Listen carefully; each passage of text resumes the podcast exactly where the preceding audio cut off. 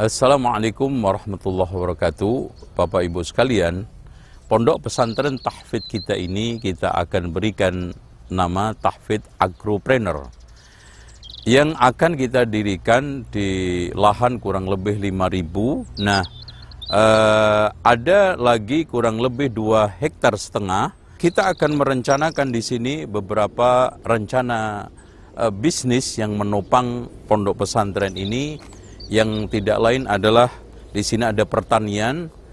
Kemudian di sini ada beberapa lahan e, peternakan ikan ya. Nanti kita akan buat untuk kegiatan mereka insya Allah.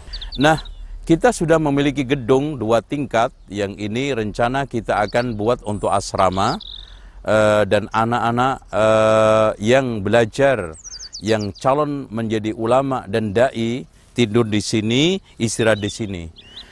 Untuk tempat belajarnya kita akan fokuskan di masjid. Nah, masjid ini kita akan dirikan di sini ya. Ini adalah tempat uh, yang akan kita dirikan masjid kurang lebih 25 kali 25 di sini insya Allah. Ini yang bisa kita sampaikan kepada uh, Bapak Ibu sekalian. Mudah-mudahan dukungan dan juga support serta atensi dari Bapak Ibu sekalian Ahlus Sunnati wal Jamaah akan mensupport, akan menjadikan pondok pesantren ini segera berjalan dan anak-anak didik kita dari seluruh persada Nusantara ini secepatnya bisa mendaftar karena kita sudah buka gelombang pertama dan juga kita sudah mulai sementara di Jakarta.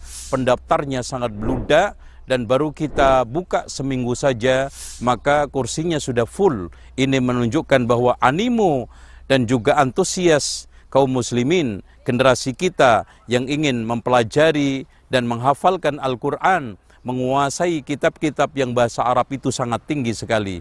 Demikian, mudah-mudahan Bapak Ibu sekalian bisa mendukung, mensupport kami untuk mendirikan, melangsungkan, membangun pondok pesantren tahfidz dan bahasa Arab ini gratis, insya Allah. Demikian, mudah-mudahan manfaat. Assalamualaikum warahmatullahi wabarakatuh.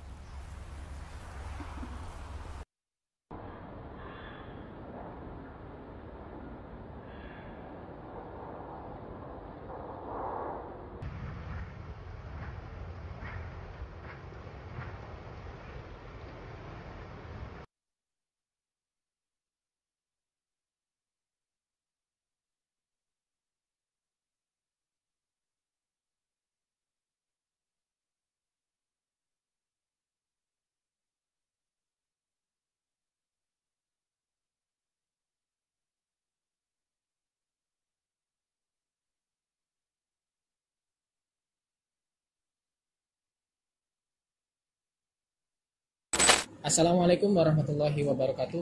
Alhamdulillah wassalatu wassalamu ala Rasulillah wa ala alihi wa sahbihi wa mawalah. Para pemirsa IHBS TV dan para jamaah sekalian, alhamdulillah di kesempatan siang hari ini kita bisa berkunjung di salah satu tempat ataupun vendor yang sudah insya Allah bekerja sama dengan IHBS ataupun yayasan dan kali ini kita langsung bisa melihat bagaimana hewan yang insya Allah ya, akan dikorbankan di IHBS ini adalah salah satu adalah uh, sapi limosin ya, dengan berat satu kintal. Ini adalah bahwasanya kita bisa bekerja sama dengan vendor yang insya Allah amanah ya, yang langsung bekerja sama dengan kita. Dan ini adalah salah satu tempat ya, uh, tempat sapi ya tempat sapi adapun kambing itu ada di 2 sampai 3 tempat. Dan untuk kali ini kami sampaikan kepada para jamaah sekalian bahwasannya IHBS dan yayasan mengajak kepada seluruh jamaah kemudian pemirsa IHBS TV untuk bisa bergabung ya di uh, kesempatan kurban 1442 Hijriah ini. Dan para jamaah sekalian untuk keunggulan ataupun manfaat ataupun keutamaan uh, berkurban di IHBS salah satunya adalah hewan kita yang kita pilih adalah hewan yang benar-benar sehat sesuai syariat. Ya, seperti yang di depan kita ini masya Allah ya. Ada sapi limosin di sana tadi ada sapi uh, Bali ya. Kemudian di kandang sebelahnya atau di pondok rangun itu ada kambing dan domba ya. Pastinya sesuai uh, syariat sehat. Kemudian bebas eh, apa cacat insya Allah ya kemudian bebas ongkir free ongkir ya. kemudian bisa menyembelih sendiri ini yang paling penting ya. kita bisa mengedukasi kepada para jamaah sekalian yang mau berkorban di IHBS insya Allah bisa menyembelih sendiri dan pastinya manfaat-manfaat yang lainnya sangat banyak sekali para jamaah sekalian silahkan mulai dari sekarang ya persiapkan infak terbaik kemudian persiapkan uh, harta terbaik untuk bisa berkorban di IHBS. Kami tunggu para jamaah sekalian. Mudah-mudahan informasi ini bermanfaat. Syukron. Wassalamualaikum warahmatullahi wabarakatuh.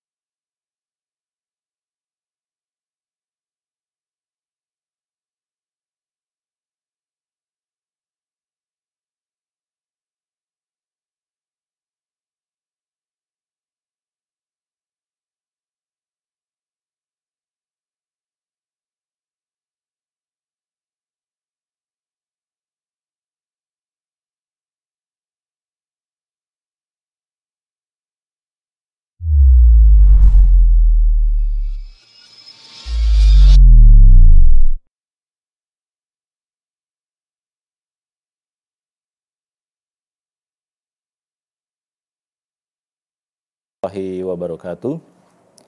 Bismillah, wassalatu wassalamu ala rasulillah wa ala ali wa man wala la hawla wa la quwata illa billah. Para pemirsa IHBS TV dan jamaah sekalian yang dirahmati oleh Allah Subhanahu wa taala alhamdulillah pada hari ini hari Senin tanggal 9 Zulhijjah 1442 Hijriah ya bertepatan dengan hari Arafah insyaallah yang berkah ini. Dan juga pada tanggal 19 Juli 2021 Masehi kita masih diberi kesempatan oleh Allah Subhanahu wa taala untuk menimba ilmu ya menerima nasihat dari guru kita Ustadz Zainal Abidin LCMM hafizahullahu taala yang insya Allah pada hari ini kita masih mengkaji kitab uh, Sayyidul Khatir dengan tema uh, insya Allah dengan tema rahasia menang melawan nafsu, insya Allah.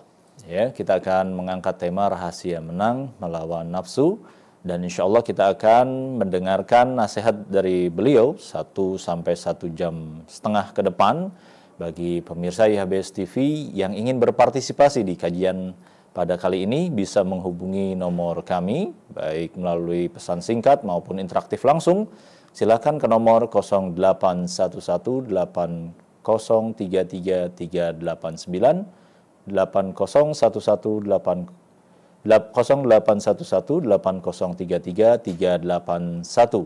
dan bagi jamaah sekalian juga yang ingin e, berdonasi mengikuti program wakaf tunai Yayasan Dakwah Islam Cahaya Ilmu si, e, silahkan bergabung kepada kami dalam pembangunan masjid dan Pondok Tahfiz Agropreneur atau PTA Imam Ibnu Hajar Indramayu silakan ke nomor Bank Syariah Indonesia dengan nomor 0263618596 kami ulangi sekali lagi 0263618596 atas nama dakwah Islam Cahaya Ilmu dan mengkonfirmasi ke nomor 0811 1112 192 kami ulangi 0811 1112 192. Baik, kita akan e, mendengarkan nasihat dari Ustadz terkait rahasia menang melawan nafsu kepada Ustadz Falyatafaddal Mashkura. Nah, tes tes. Oke. Okay. Uh, Bismillahirrahmanirrahim. Assalamualaikum warahmatullahi wabarakatuh. إن الحمد لله نحمده ونستعينه ونستغفره ونستهديه ونعوذ بالله من شرور أنفسنا وسيئات أعمالنا. من يهده الله فلا مضل له ومن يضلل فلا هادي له. أشهد أن لا إله إلا الله وحده لا شريك له وأن محمدا عبده ورسوله. قال الله عز وجل يا أيها الناس اتقوا ربكم الذي خلقكم من نفس واحدة وخلق منها زوجها وبث منهما رجالا كثيرا ونساء. واتقوا الله الذي تساءلون به والأرحم إن الله كان عليكم رقيبا. وقال تبارك وتعالى يا أيها الذين آمنوا اتقوا الله حق تقاته ولا تموتن إلا وأنتم مسلمون. وقال تبارك وتعالى يا أيها الذين آمنوا اتقوا الله وقولوا قولا سديدا يصلح لكم أعمالكم ويغفر لكم ذنوبكم. وما فوزا عظيما. فإن خير الحديث كتاب الله وخير الهدي هدي محمد صلى الله عليه وسلم وشر الأمور محدثاتها وكل محدثة بدعة وكل بدعة ضلالة وكل ضلالة في النار.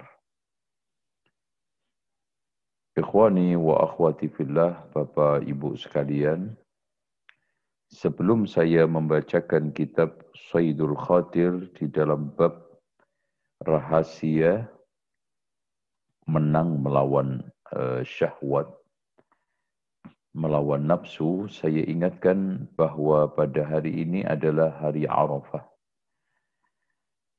Yang dikatakan oleh Rasulullah sallallahu alaihi wasallam, "Afdalu yaumin yaumu Arafah." Sebaik-baik hari adalah hari Arafah.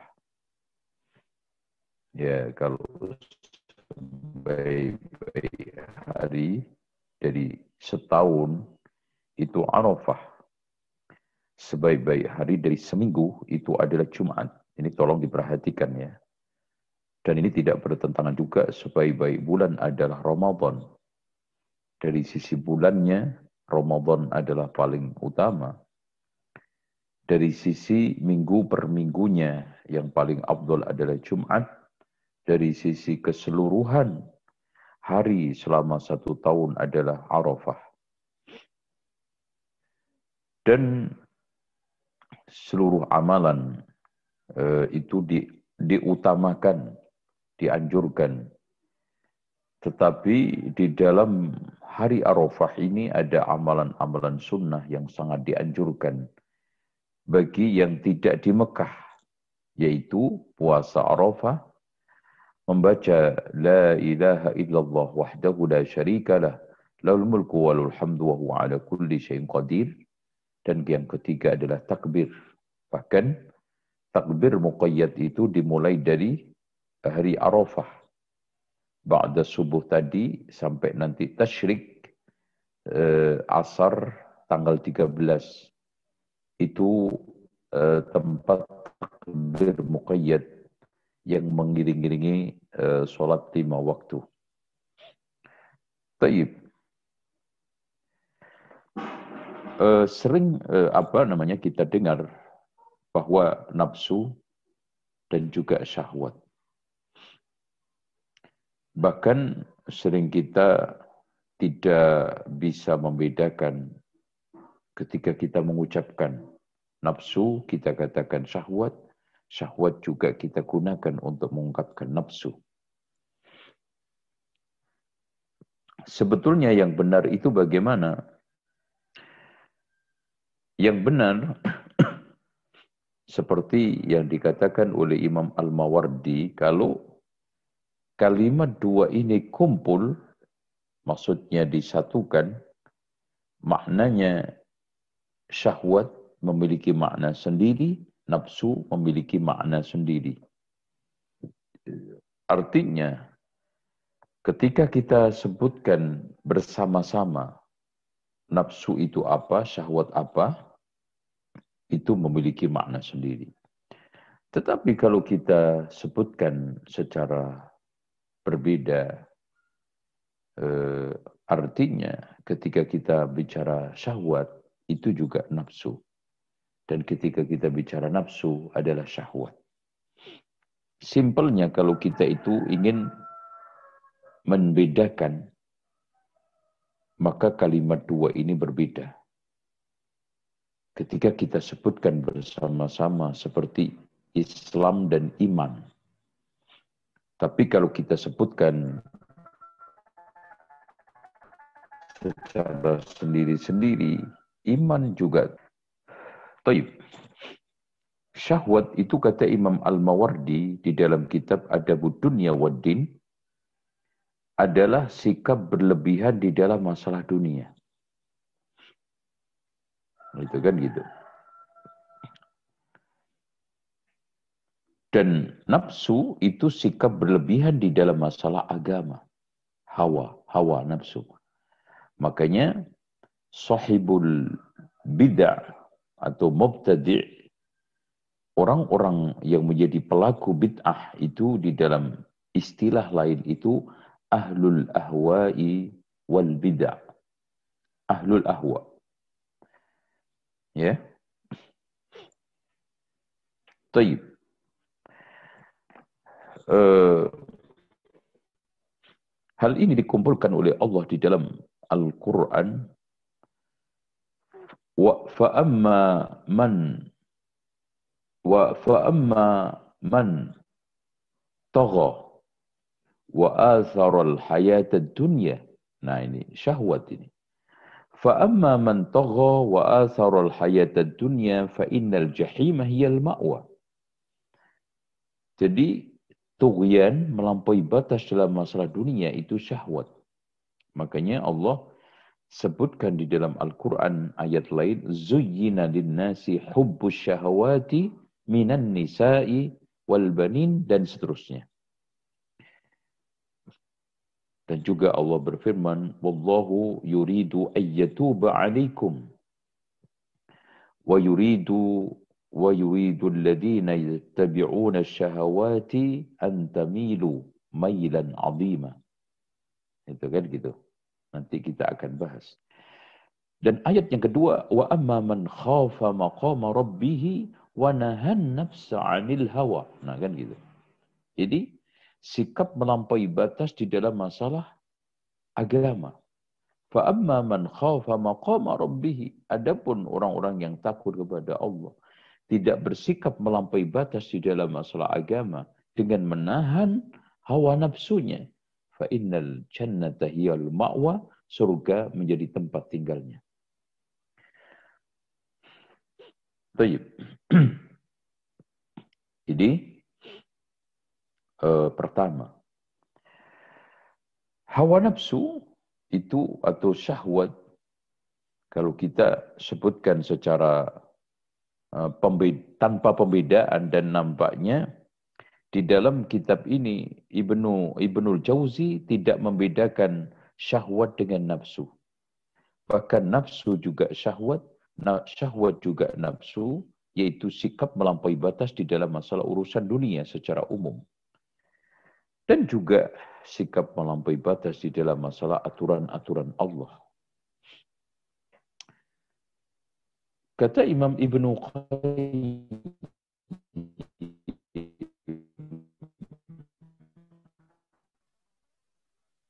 ya syahwat itu mailu tab' ila kecondongan uh, watak seseorang naluri seseorang.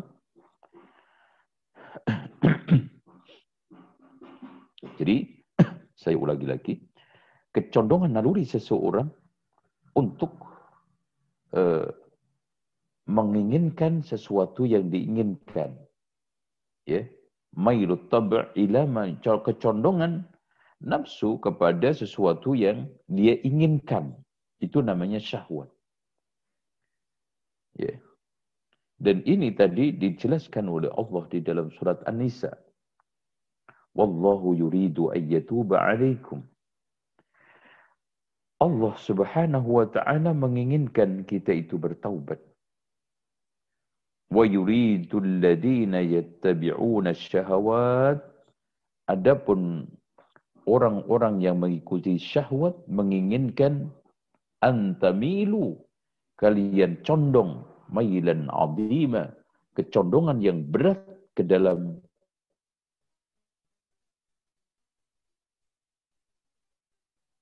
syahwat dan hawa nafsu.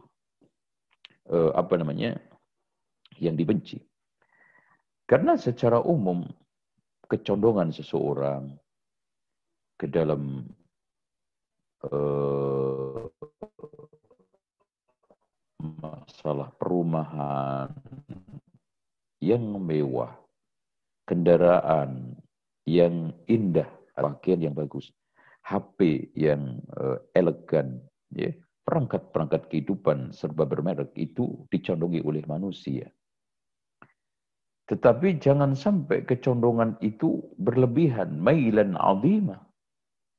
Itulah yang sudah mulai dimurka oleh Allah. Dan itu kenyataan di dalam kehidupan ini. Makanya Allah katakan, Kalla innal insana layadgha ar-ra'ahu istaghna. Sungguh manusia itu cenderung melampaui batas ketika dirinya merasa berlebih. Merasa kecukupan. Merasa memiliki kepemilikan yang melimpah.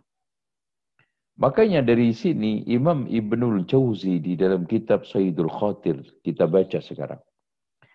Ra'aitu mailan nafsi ila syahawat. Masya Allah. Saya amati dengan seksama kecondongan nafsu kepada syahwat. Jadi menunjukkan bahawa e, nafsu syahwat ini bagi e, Imam Ibnul Jauzi itu sama. Nafsu itu merupakan satu sumber kecondongan dari diri manusia. Syahwat itu perkara-perkara yang menarik. Ya. Ya, menarik pandangan mata, menarik lidah, menarik telinga, semuanya syahwat. Ya. E, musik menarik telinga kita. Ya. Sampai kadang-kadang kita itu berjogging ria tidak sadar. Syahwat. Mata e, apa? Tubuh manusia, e, tubuh wanita yang molek indah atau mungkin eh, barang-barang haram lainnya kita lihat menarik mata, mail, condong. Sehingga kita harus mencuri barang tersebut, ya, merampok, bahkan akhirnya memperkosa, berzina. Itu kan gitu. Makanya betul kata Rasulullah bahwa setiap anggota tubuh ini ditetapkan zinanya. Kan gitu. Kemudian lidah syahwat untuk berbicara, ghibah, namimah. Ya. Sampai juga mencicipi syahwat makan, minum. Nah, eh, ternyata dari seluruhnya ini puncaknya adalah pikiran yang menginginkan popularitas. Diri kita yang menginginkan popularitas. Ini puncak daripada syahwat. Makanya uh, uh, uh, Shaddad ibnu Aus mengatakan, Akhwafu ma akhafu alaikum minasyahwatil khafiyah. Sesuatu yang paling aku takutkan atas kalian adalah syahwat yang tersembunyi. Beliau ditanya, Wakila wama asyahwatul khafiyah. Apa yang dimaksud syahwat tersembunyi? Kata beliau, uh, hubbur riasah, cinta ketenaran, ya, cinta popularitas. Nasallallahu al-afiyah. Hubbud duhur yaksiru ad-dhuhr. Kata para uh, ulama, pepatah ya. Cinta uh, popularitas, duhur itu ingin tampil, itu bisa mematahkan punggung kita. Ya capek kita meladeni follower kita, meladeni masa yang suka tidak suka. Nanti ketika terkenal repot, ya. Kadang untuk menjaga ketenaran itu, dia kadang-kadang undangan kajian dipilih-pilih. Eh, ketika ketemu orang pun minta eh, disapa duluan minta disalami duluan. Dicium tangannya sampai si ya.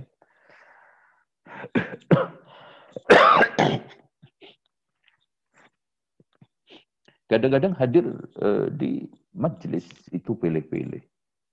Mengunjungi jenazah, mengunjungi orang sakit aja, uh, gengsi bahkan ke pasar, takut menjatuhkan wibawa harga dirinya. Ini semuanya adalah penyakit yang tadi itu uh, apa hubbud duhur yaksiru dhuhrah ya memecahkan punggung kita. Ini bermasalah. Ya. Adapun secara umum zuyyina linnasi hubbus syahawati minan nisa istri kita. Syahwat kepada istri, condong kepada istri tidak mengapa. Tapi kalau sampai menurunkan derajat kedekatan kita kepada Allah bermasalah. Wal banin anak. Tapi kalau cinta kepada anak sampai akhirnya kita jauh dari Allah, maka itu fitnah. Makanya wa'lamu annama amwalukum wa auladukum fitnah. Ketahuilah hartamu, anakmu itu bisa menjadi sumber fitnah. والبنين والقناطر المقنطرة من الذهب والفضة والخيل المسومة والأنعام والحرث semuanya adalah mata'ul hayati dunia ya mata' ya. makanya ad-dunya mata' wa khairu mata'iha al-mar'atu salihah jadi ada kesenangan ada di sana syahwat tetapi subhanallah salihah ya mendorong makanya disebut mata. Perempuan itu bagian daripada mata. Dalam konteks di sana ada kesenangan. Di sana ada kecondongan. Di sana ada kenikmatan. Tapi salihah masya Allah nah kata Imam Ibnu Jauzi ra'aitu mailan nafsi ila syahwat zaidan fil miqdar. Sangat berlebihan. Sulit untuk dikendalikan. Hatta innaha idza malat malat bil qalbi wal aqli wal dhihni. Bahkan ketika condong kepada syahwat menghilangkan kesadaran akal sehat kita, menghilangkan eh, apa namanya hati kita maksudnya takwa kita kepada Allah, wahdihni perasaan. Jadi hati, akal, perasaan itu hilang. Jadi makanya orang yang dikuasai oleh syahwat itu satu tidak bisa berpikir rasional. Lihat aja orang yang berzina. Orang yang selingkuh. Dikuasai nafsu syahwat selingkuh. Hilang uh, akal sehatnya. Sehingga tidak bisa memikirkan masa depan keluarganya. Ya, masa depan anak-anaknya, pasangannya. Ya, sudah tidak malu dengan kanan kirinya subhanallah. Begitu juga syahwat eh, apa namanya korupsi lihat. Nafsu harta. Ya subhanallah. Meng, jadi akal sehatnya itu hilang ya. Sudah rasa malunya itu hilang perasaan rasa malunya itu hilang. Ketakwaannya itu gak ada hati ya. Perasaan kepekaan hati itu gak ada Ya, coba bayangkan bagaimana sedang dalam kondisi terpuruk, rakyat menderita, mereka tega melakukan korupsi. Jadi nuraninya itu sudah mati mereka. Itu karena ngikuti syahwat. Jadi kata beliau hatta innaha idza malat malat bil qalbi wal aqli wad dihni. Ketika condong ya, maka hilang nuraninya kesadarannya, akal sehatnya, dan juga kepekaannya. Hilang itu semuanya. Fala yakadul mar'u yantafi'u minan. Sehingga tidak bermanfaat nasihat. Dablek itu orang ya kalau dalam bahasa Jawanya itu udah dablek. Jadi jadi keras kepala, dablek dan eh, apa namanya bebel orang itu kalau sudah seperti itu. Jadi ayat-ayat hadis-hadis nasihat para ulama, nasihat para cerdik cendikiawa itu semuanya mental orang-orang yang seperti itu. Ya lihat aja mereka-mereka yang sedang dimabuk cinta, kasih nasihat Ustadz sehebat apa pun, nggak bakal mempan koruptor yang sedang asyik melakukan deal-deal korupsinya. Mereka bolak-balik diberikan nasihat para ulama, bahkan mengikuti kegiatan-kegiatan untuk mengasah kecerdasan emosional mereka, kecerdasan spiritual mereka. Tetapi ya itu lagi, karena nggak membekas. Jadi ibarat eh, apa namanya batu itu batu keras eh, yang tidak sama sekali ada tanahnya. Hanya debu lamat-lamat. Dengan mudah eh, ketika kena air hujan hilang.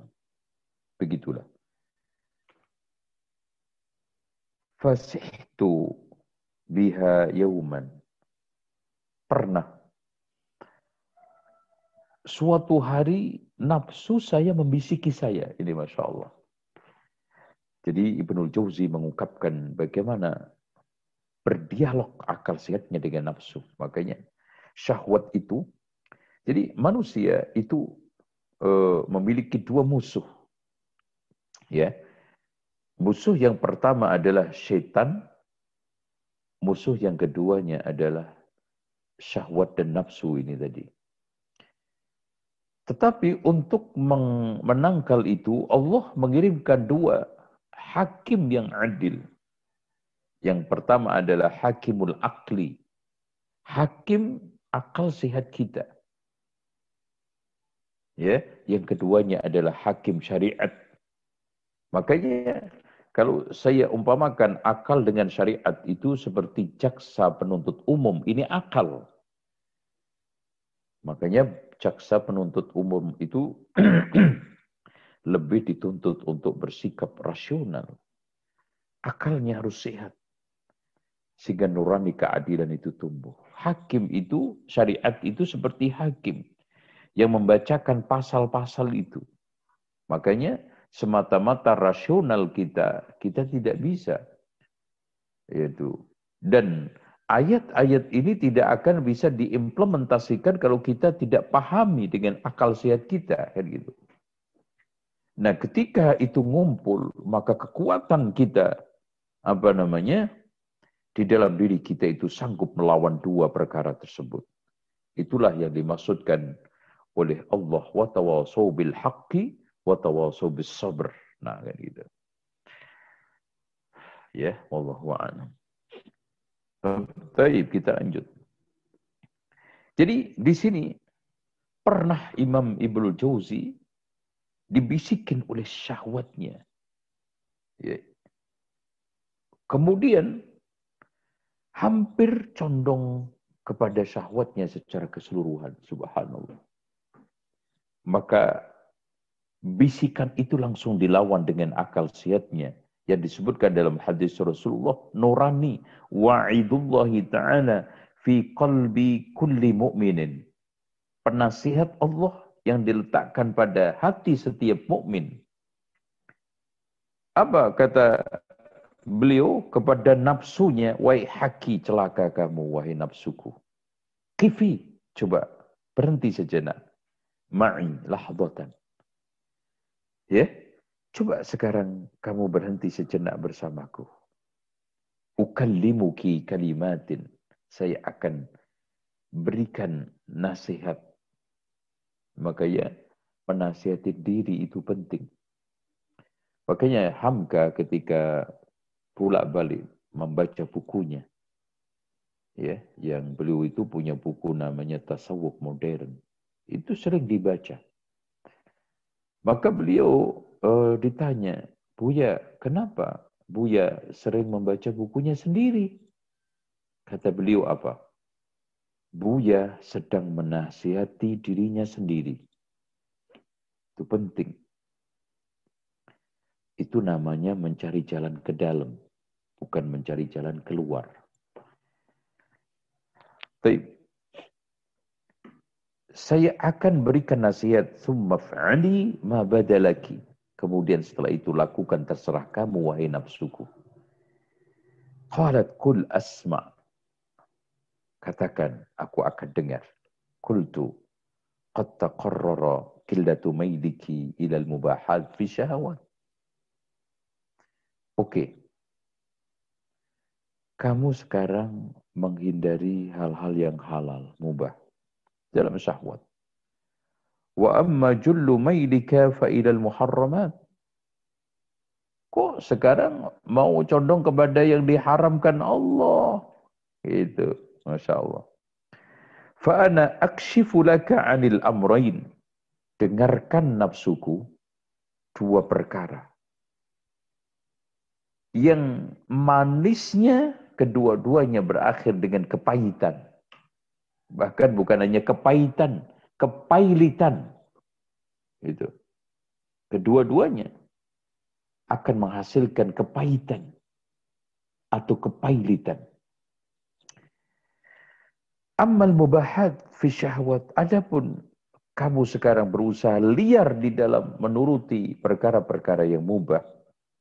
Famutlaqatun laki. Walakinna tariqaha.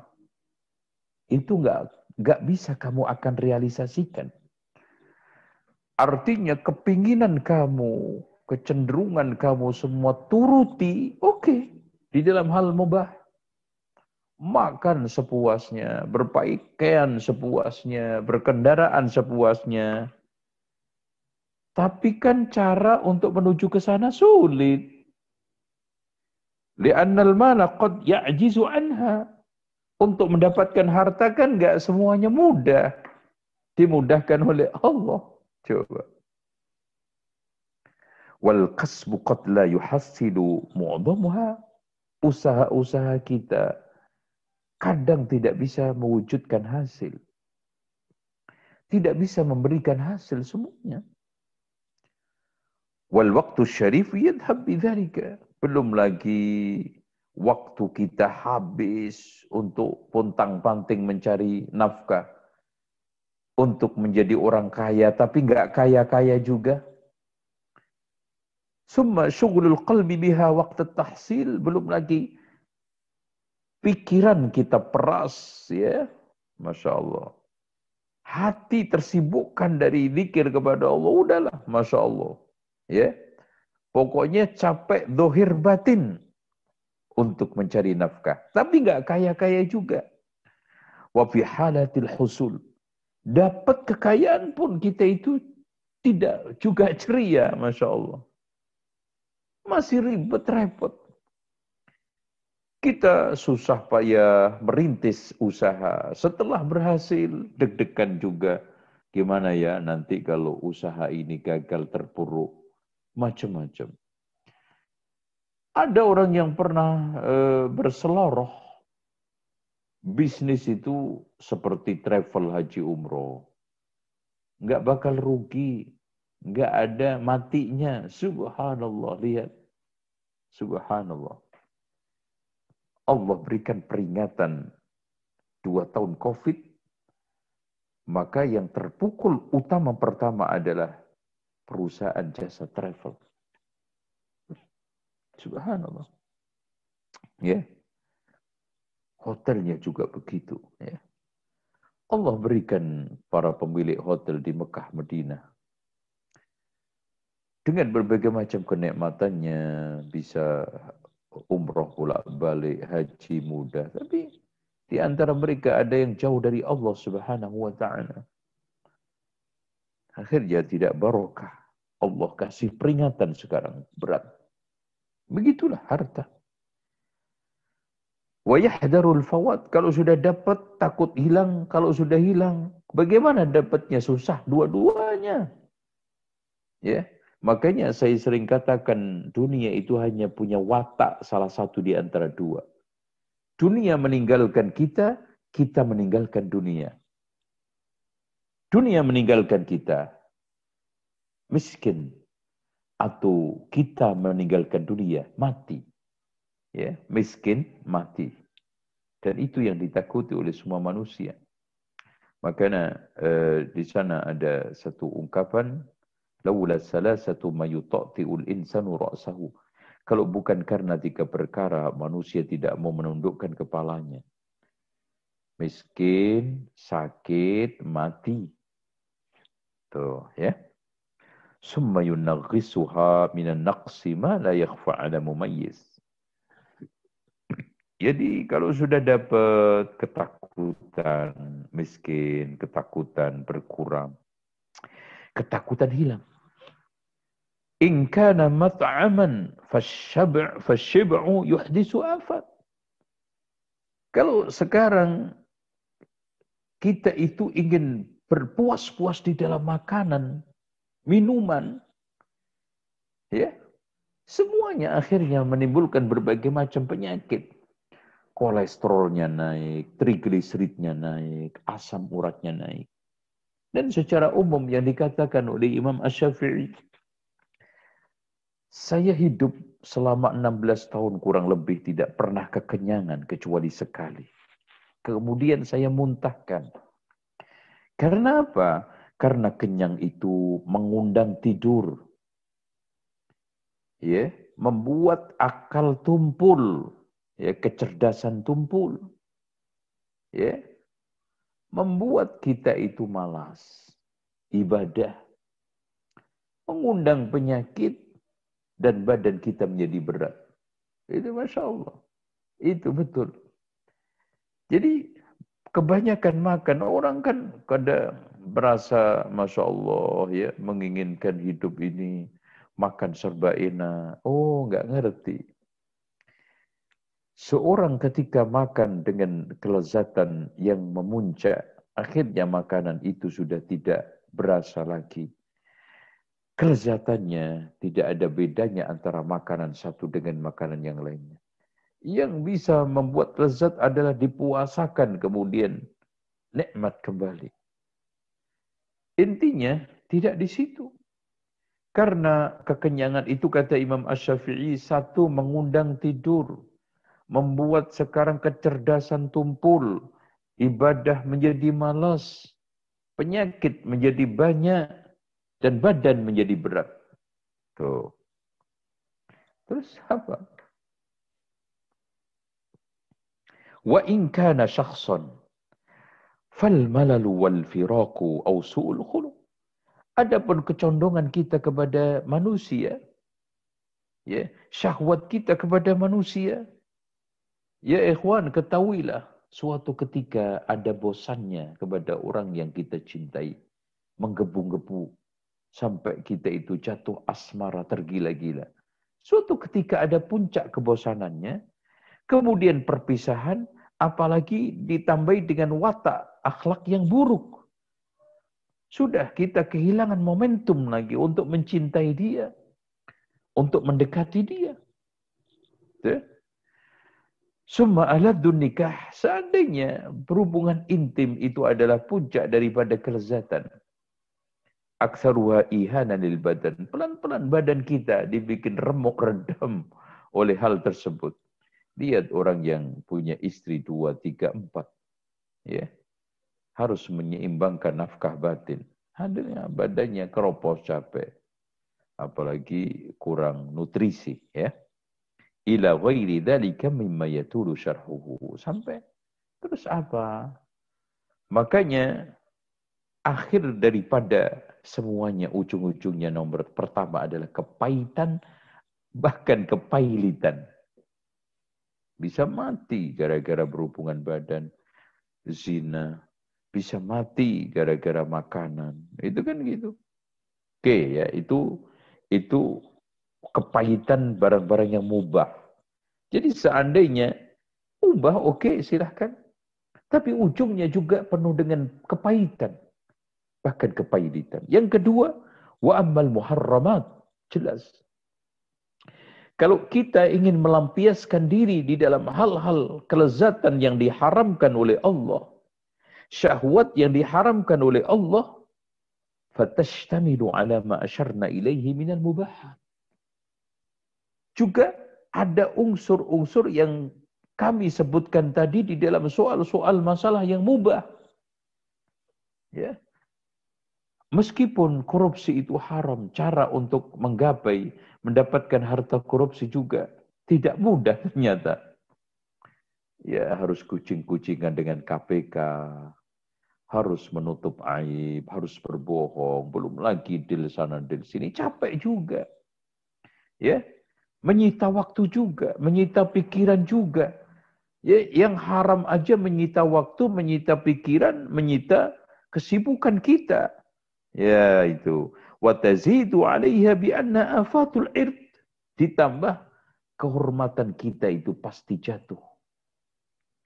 Hancur, lebur kehormatan kita. Ya. Terus ya, rapuh berkeping-keping kehormatan kita. Dengan zina, pelampiasannya, dengan harta korupsi, dan berbagai macam ornamennya. Dengan apa saja? wa madannatu iqabid dunya dan bisa mendatangkan azab dunia. Ya. Coba bayangkan koruptor ketika ditangkap oleh KPK. Itu kan azab dunia. Dan itu belum ada apa-apanya dibanding nanti di akhirat. Ya. Bahkan neraka sakor itu menanti koruptor. Bagaimana? Allah berfirman kepada penghuni sakor, ma salakakum fi sakor. Kenapa kamu masuk ke neraka sakor ini? Para malaikat bertanya. Mereka menjawab apa? Lam naku minal musallin. Kami tidak termasuk orang-orang sholat. Walam naku nud'imul miskin. Kami tidak memberikan makan orang-orang miskin. Coba bayangkan. Orang kaya raya dengan cara yang halal, terus kemudian pelit tidak memberikan zakatnya kepada orang miskin, itu saja diancam neraka sakor. Apalagi memiskinkan orang miskin. Bahkan orang-orang kaya aja banyak menjadi miskin karena korupsi. Dan yang miskin makin menderita dan makin susah. Bagaimana neraka sakornya itu Pak? Masya Allah. Makin dikerak itu.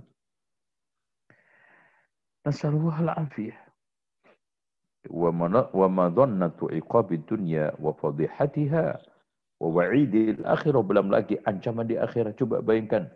Koruptor tidak disolatin jenazahnya oleh para pemimpin. Orang bunuh diri, orang-orang ahli maksiat itu dianjurkan untuk seperti itu. Untuk memberikan efek cerah. Coba bayangkan.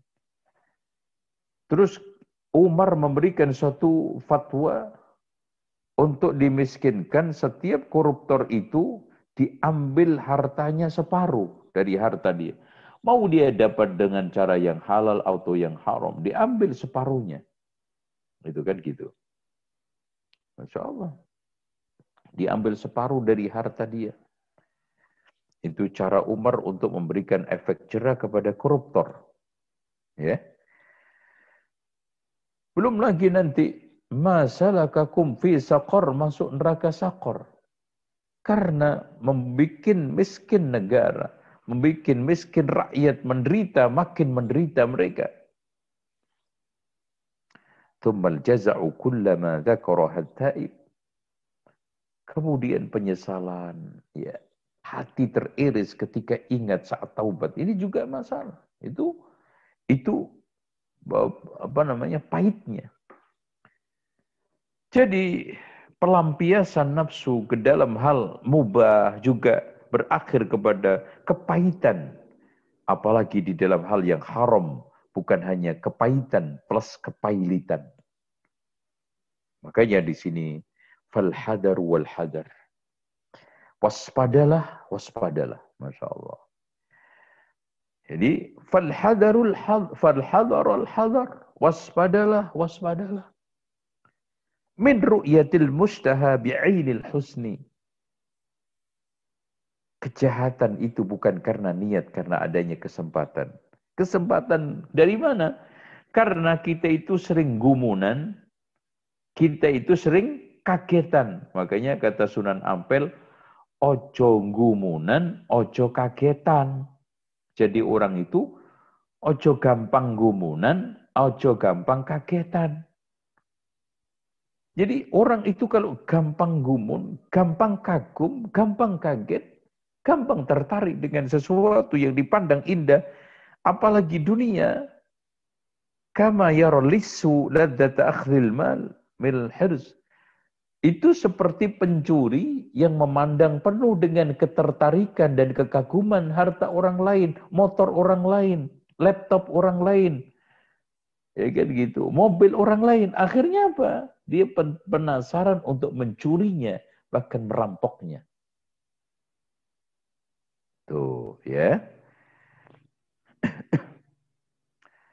Makanya wa fi quwwati hawa laddatun. Memang nah di sini eh, tadi kelewat kita ini dulu. Wa fi quwwati qahril hawa. Oleh karena itu, kekuatan di dalam menaklukkan hawa nafsu. Nah, ini ini sudah mulai rahasia menang.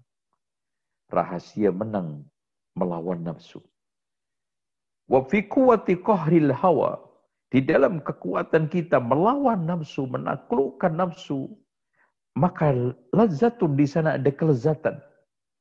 Dengan cara apa? Akal sehat kita kita pasang dengan baik sebagai jaksa penuntut umum, syariat kita pasang dengan baik sebagai hakim yang menjelaskan, menjabarkan kepada liarnya nafsu kita.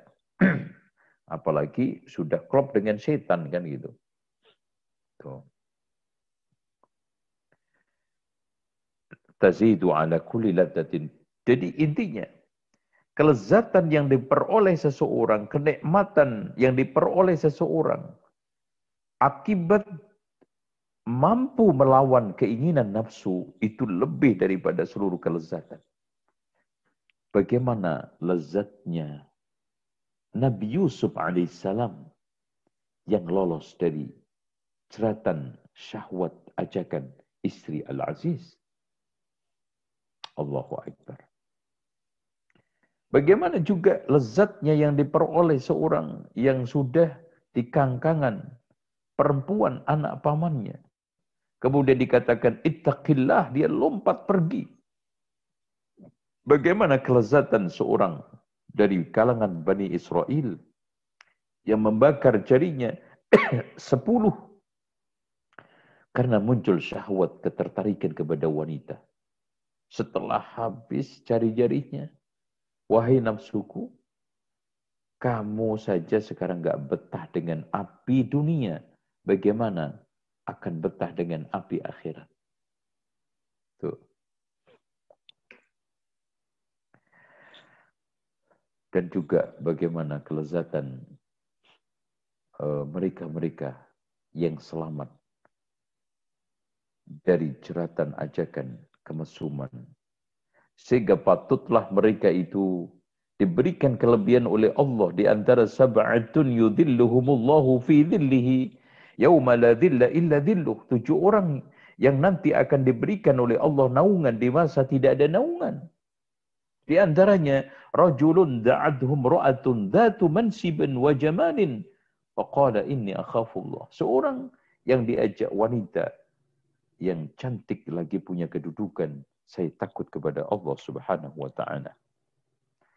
Subhanallah. Ini yang harus kita camkan. Ini harus kita renungkan. Terus kita ulang-ulangi di benak kita. Ya. Ala tara ila kulli maghlubin bil hawa. Terus renungkan lagi. Bagaimana kondisi orang yang kalah dengan nafsunya. Kaifa yakunu dhalilan. Menjadi terhina. Bagaimana hinanya pelacur. Bagaimana hinanya orang selingkuh. Bagaimana hinanya orang yang membunuh Bagaimana hinanya orang koruptor. Bagaimana hinanya orang-orang yang sekarang ini terkalahkan oleh nafsunya. Di annau kuhir. Karena dia dikalahkan. Bukan mengalahkan. Bi khilafi ghalibil hawa. Beda dengan orang yang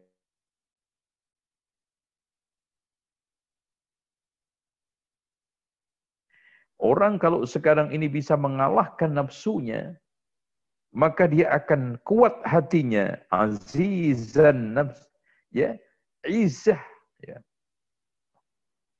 Ya. Jadi izzah jadi izzah eh, apa namanya harga dirinya itu ada. Jadi kuat hatinya hebat harga dirinya dan akhirnya apa? Maka bersinar citra dirinya itu itu masya Allah jadi ketika hati seorang itu kuat harga dirinya itu juga hebat maka citra dirinya akan berbinar-binar karena mampu menguatkan, mengalahkan nafsunya. Makanya fal hadar al hadar min ru'yatil mustaha. Waspadalah, waspadalah. Kagum dan tertarik terhadap sesuatu dengan memandang dengan mata kekaguman dan ketertarikan berlebihan seperti pencuri yang tertarik melihat motor tetangganya atau motor orang lain, mobil orang lain, akhirnya apa? Punya niat dorongan untuk mencurinya. Wala yara bi'aini fikril qata. Dia tidak mikir bagaimana bahaya potong tangan kalau ditegakkan syariat Islam. Bagaimana malunya koruptor ketika ditangkap oleh KPK. Dikasih pakai pakaian kuning, diborgol, ya, ditarik sana, ditarik sini kemudian 18 tahun mendekam dan yang lainnya. Subhanallah. Ini semuanya menunjukkan hina dina. Tapi kadang-kadang gitu hilang semuanya perasaan itu. Wal yaftah ainal basirah li ta'ammul awaid. Oleh karena itu. Liyaftaha ainal basirah. Hendaknya seorang itu membuka kesadarannya. Akal sehatnya. Nuraninya. Untuk merenungkan akibat buruk dari segala sesuatu. Makanya akal sehat itu kemampuan seseorang untuk memikir akan memikirkan akibat buruk dari segala sesuatu tindakan. Jadi kalau orang itu bisa memikirkan dan dengan cermat, ya, dengan seksama akibat buruk dari seluruh tindakan, maka dia adalah orang yang cerdas, orang yang cerdik. Wastihalatil ladzah nughsatun, ya Intinya eh, mendapatkan sesuatu kelezatan sempurna itu gak mungkin. Wang buha eh, akhirnya bahkan dengan cara maksiat itu wistihalatul ladah nuqsatun. Jadi kelezatan berubah menjadi apa? Kepahitan. Wang buha an kauniya laddatun imma ila malin au ghairihi milal afat Bahkan kelezatan, kenikmatan yang dia cari tersebut berubah total menjadi kepahitan, kepahitan, kehancuran masa depan dunia dan akhirat. Awling yang mentina'il habib. Atau terhalang untuk mendapatkan sesuatu yang dia kejar-kejar tadi. Imma orang yang dicintai atau harta yang dikejar tadi. Akhirnya diambil semua oleh KPK. Ya. Akhirnya hilang fatakunul ma'siyatul ula kaluqmatin tanawaluhal ja'i. Jadi persis jadi makanan haram yang dia makan kemudian yang diiringi dengan akibat-akibat yang buruk dan fatal tadi itu seperti orang makan makanan lezat nanti akhirnya berefek kolesterolnya naik, trigliseridnya naik, asam uratnya naik. Saat kelaparan dia makan dengan lahapnya. Fama raddat kalbal ju. Ya. Ternyata tidak bisa menyehatkan badannya, menghilangkan kekenyangan, eh kelaparannya. Bal syahati ta'am wal yatadakkarul insan qahril hawa.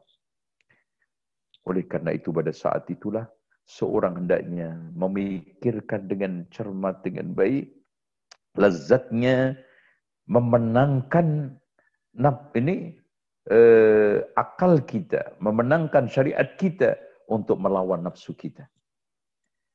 Intinya kita harus memenangkan untuk melawan nafsu kita.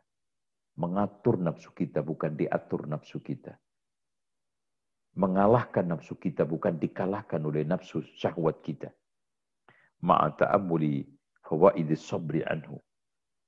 Dengan cara merenungkan faedah-faedah kesabaran jadi kunci utamanya adalah sabar dan faedah-faedah antum renungkan dengan baik. Makanya watawasau bil haqqi watawasau bis sabr.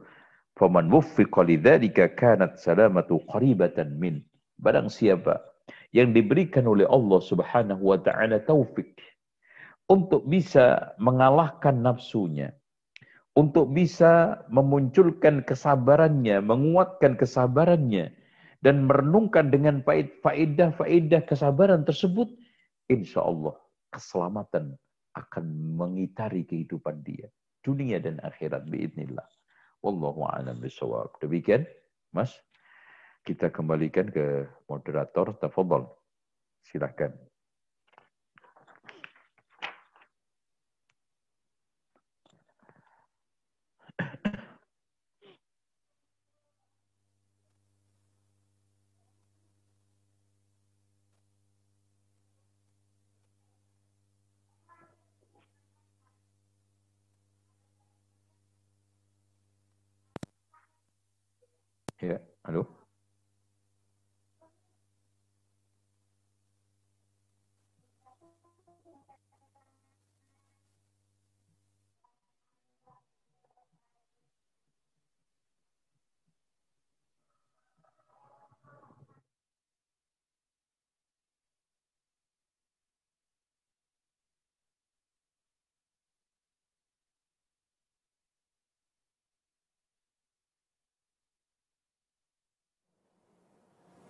Alhamdulillah, jazakallah khair pada Ustadz dan para pemirsa semua IHBS TV dan jamaah pada umumnya yang ingin berpartisipasi pada kajian pagi hari ini dan untuk memperdalam uh, dan memperluas kajian kita, silakan menghubungi ke nomor 081180333389. Anda bisa berinteraksi langsung dengan kami, dengan Ustadz, dan juga bisa mengirimkan pesan singkat. Kami ulangi sekali lagi 0811 8033 389. Tentunya setelah jeda berikut ini.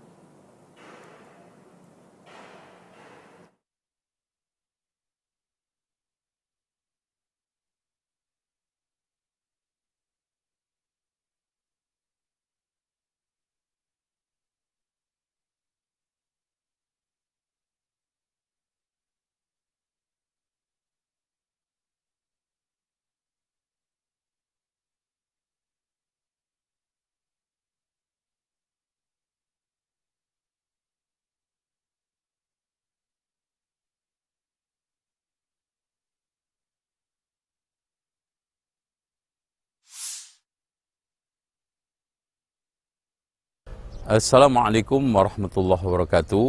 Bapak Ibu sekalian Pondok pesantren tahfid kita ini kita akan berikan nama tahfid agropreneur. Yang akan kita dirikan di lahan kurang lebih 5000 Nah eh, ada lagi kurang lebih 2 hektar setengah. Kita akan merencanakan di sini beberapa rencana eh, bisnis yang menopang pondok pesantren ini yang tidak lain adalah di sini ada pertanian. Kemudian di sini ada beberapa lahan e, peternakan ikan ya. Nanti kita akan buat untuk kegiatan mereka insya Allah. Nah, kita sudah memiliki gedung dua tingkat yang ini rencana kita akan buat untuk asrama e, dan anak-anak e, yang belajar yang calon menjadi ulama dan dai tidur di sini, istirahat di sini. Untuk tempat belajarnya kita akan fokuskan di masjid. Nah, masjid ini kita akan dirikan di sini ya. Ini adalah tempat uh, yang akan kita dirikan masjid kurang lebih 25 kali 25 di sini insya Allah. Ini yang bisa kita sampaikan kepada uh, Bapak Ibu sekalian. Mudah-mudahan dukungan dan juga support serta atensi dari Bapak Ibu sekalian Ahlus Sunnati wal Jamaah akan mensupport, akan menjadikan pondok pesantren ini segera berjalan dan anak-anak didik kita dari seluruh persada Nusantara ini secepatnya bisa mendaftar karena kita sudah buka gelombang pertama dan juga kita sudah mulai sementara di Jakarta. Pendaftarnya sangat beludak dan baru kita buka seminggu saja maka kursinya sudah full. Ini menunjukkan bahwa animo dan juga antusias kaum muslimin, generasi kita yang ingin mempelajari dan menghafalkan Al-Quran, menguasai kitab-kitab yang bahasa Arab itu sangat tinggi sekali. Demikian, mudah-mudahan Bapak Ibu sekalian bisa mendukung, mensupport kami untuk mendirikan, melangsungkan, membangun pondok pesantren tahfidz dan bahasa Arab ini gratis, insya Allah. Demikian, mudah-mudahan manfaat. Assalamualaikum warahmatullahi wabarakatuh.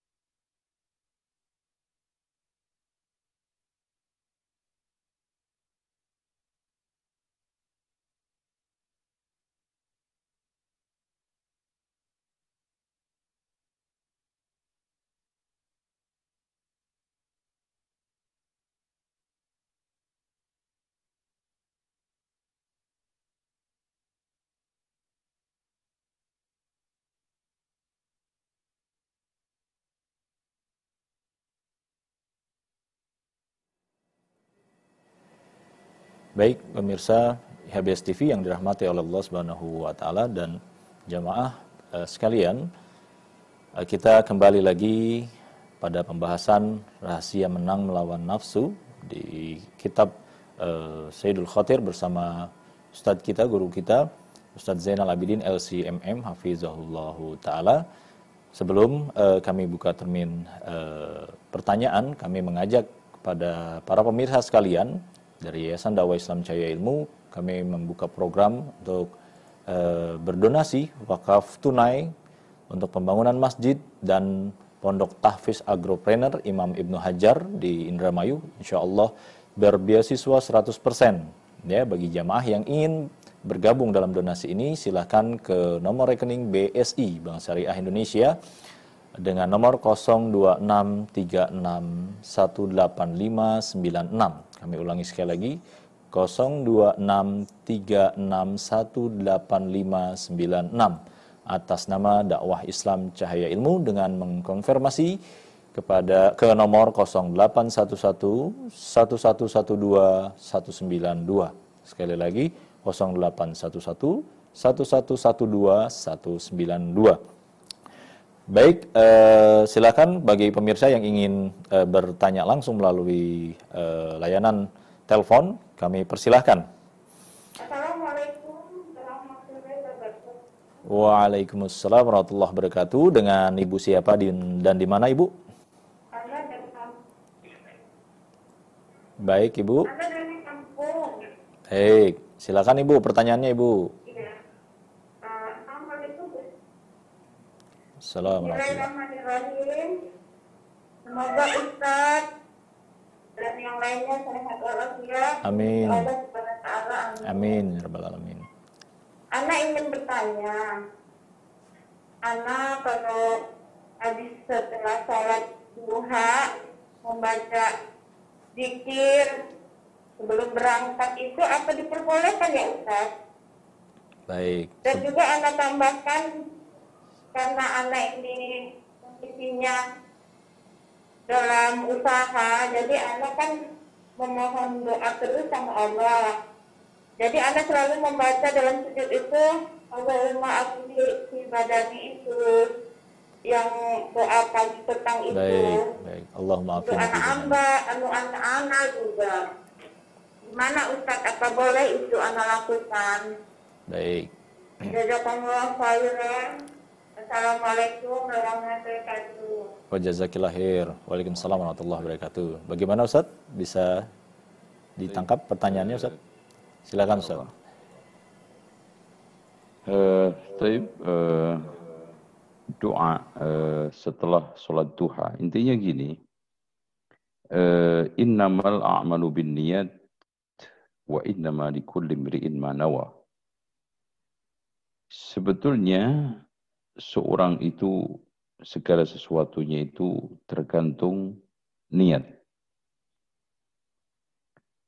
Kalau niatnya kita itu berdoa atau membaca surat atau atau apa pun hanya semata-mata untuk melancarkan rezeki, itu kurang tepat. Yang benar itu kita membaca doa-doa apa pun termasuk doa yang ibu panjatkan atau Allahumma aghnina bihalalika an haramika wa fi fadlika amman siwak. Itu niat beribadah kepada Allah dengan doa tersebut. Minta ridho dan juga menggapai pahala dari Allah. Kemudian setelah itu kita tawassul dengan doa-doa tersebut. Terus kita memohon kepada Allah, kita jadikan amalan itu sebagai perantara, silakan. Contoh kita membaca surat apa di dalam Al-Quran. Kita jadikan sebagai tawassul untuk minta supaya disembuhkan, supaya dimudahkan. Atau bukan hanya baca Al-Quran dengan amal soleh, apa pun. Karena tawassul itu ada boleh dengan eh, uh, takwa dan iman, tawassul dengan amal-amal soleh, tamassul dengan asma wa sifat Allah subhanahu wa ta'ala, tawassul dengan doa dan doanya orang-orang soleh dibolehkan. Ya, Allahu a'lam bisawab.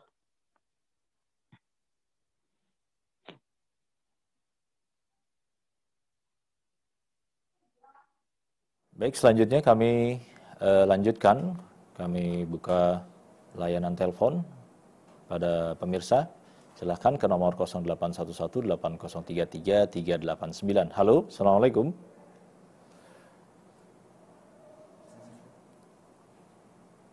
Baik, kita ke pesan singkat ini Ustaz. Ya, silakan. Ada yang, ada yang bertanya dari Bapak Amron Maros. Uh, Ustadz, bagaimana mengingat Allah dengan benar? Bagi saya itu hal mustahil. Kalau menyebut nama Allah saja itu gampang. Apa saja yang saya belum lihat Ustadz, saya tidak bisa mengingatnya. Bagaimana Ustadz? Silakan Ustadz. Baik. Perlu dicamkan ini jawabannya penting uh, pertanyaannya tadi uh, penting, tapi jawabannya lebih penting. Bahwa kita itu tidak bisa mengandalkan panca indera saja. Karena betapa banyak barang-barang yang jangankan kaitannya dengan ketuhanan, metafisika dalam istilah mereka itu. Corona saja itu virusnya nggak sampai hari ini tidak bisa kita lihat dengan mata kepala kita. Kalau seandainya kita menemukan bentuk-bentuknya itu kan dari penelitian orang yang menginformasikan ke kita. Tuh. Sehingga kita itu bisa, oh corona kayak begitu toh. Tapi Bapak kan nggak ngelihat langsung kan. Ya. Nggak menemukan langsung kan. Gitu. Nah, di dalam bab Allah itu juga seperti itu. Kita itu mengenal, tahu Allah itu kan bisa dengan tiga cara. Satu, melihat Allah dan itu tidak mungkin. Ya, tidak mungkin kan gitu. Kemudian yang keduanya, melihat sesuatu yang menyerupai Allah juga tidak mungkin. Sudah? Gimana terus? Maka yang ketiga adalah kabar. Nah ini. Jadi untuk kita itu bisa mengenali Allah itu ada tiga cara.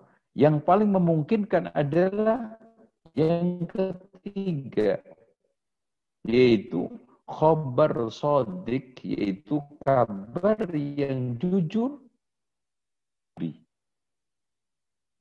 Tuh kan? Jadi, saya ulangi lagi. Ya. Jadi kalau kita tidak bisa melihat Allah, maka ada nggak memungkinkan untuk HP ini ya? HP. Saya yakin dan kenal ada HP. Kenapa? Karena saya melihat. Atau walaupun belum pernah melihat, ketika kita itu berbicara, aku akan beli HP, sudah terpatri di benak bayangan HP itu kayak apa? Mendapatkan secara persis, tuh kan gitu. Jadi kita ketika bicara masalah HP itu terbayang kan, oh HP itu begini-begini. Meskipun saya tidak mengetahui secara persis fisik HP yang saya akan beli nanti. Nah, di dalam zat Allah ini dua-duanya kita tidak bisa dapat. Menyaksikan langsung juga tidak. Melihat sesuatu yang serupa. Yang sama, yang mirip. HP. Sama-sama HP.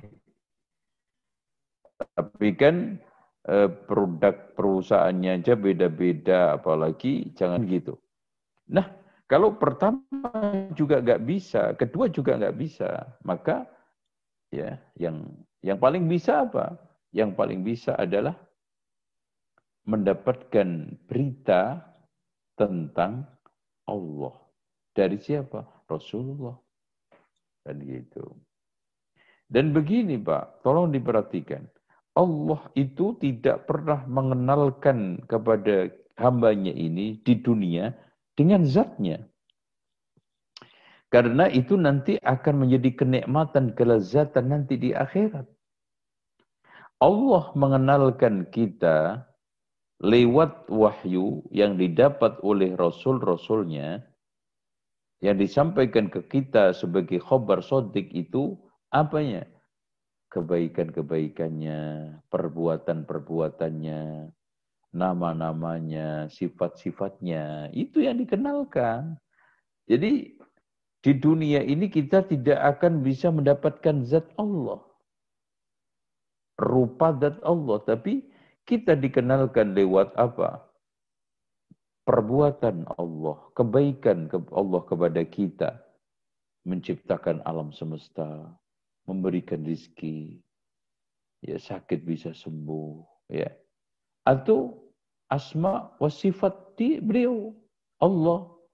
Allah mengenalkan kepada kita Allah Ar-Rahman, Ar-Rahim, Al-Jabbar, Al-Qahar. Dari situlah akhirnya kita itu ingat. Bukan ingat dalam konteks melihat zatnya. Ingat kebaikan Allah. Ingat perbuatan-perbuatan Allah. Ingat nama-nama Allah yang mengandung konsekuensi dan makna. Ingat sifat-sifat Allah. Dari situlah kita akhirnya berzikir. Gitu Pak ya.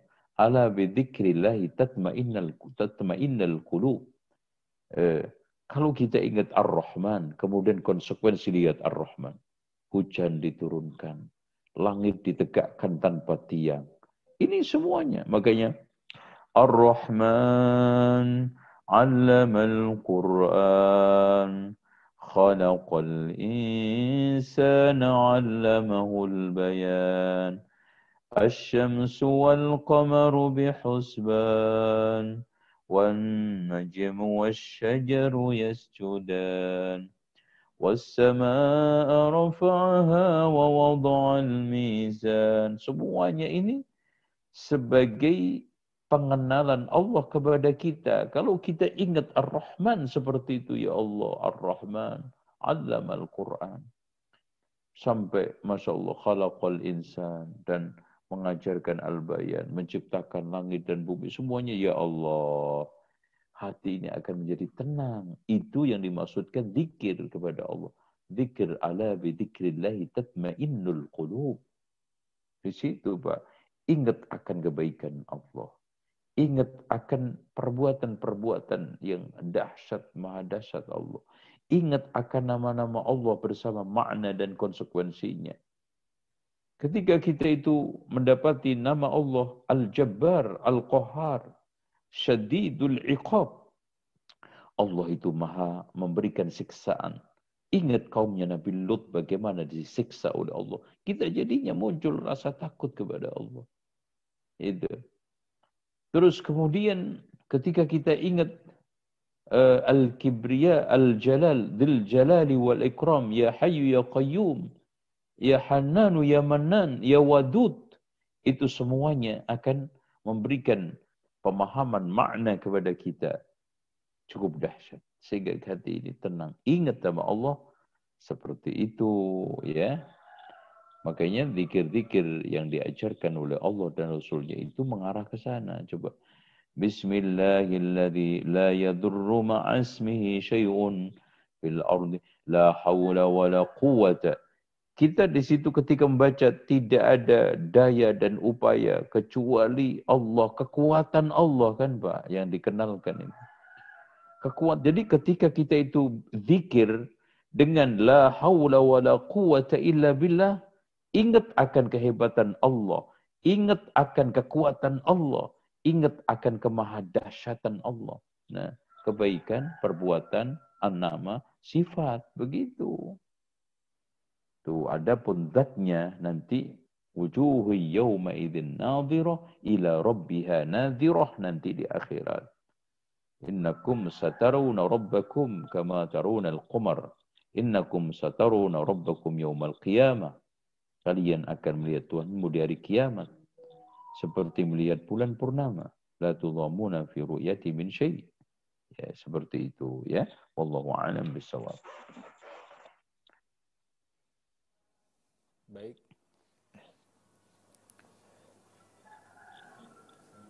Ya, baik jazakallah khair Ustaz barakallahu fiik atas jawaban yang sangat bermanfaat.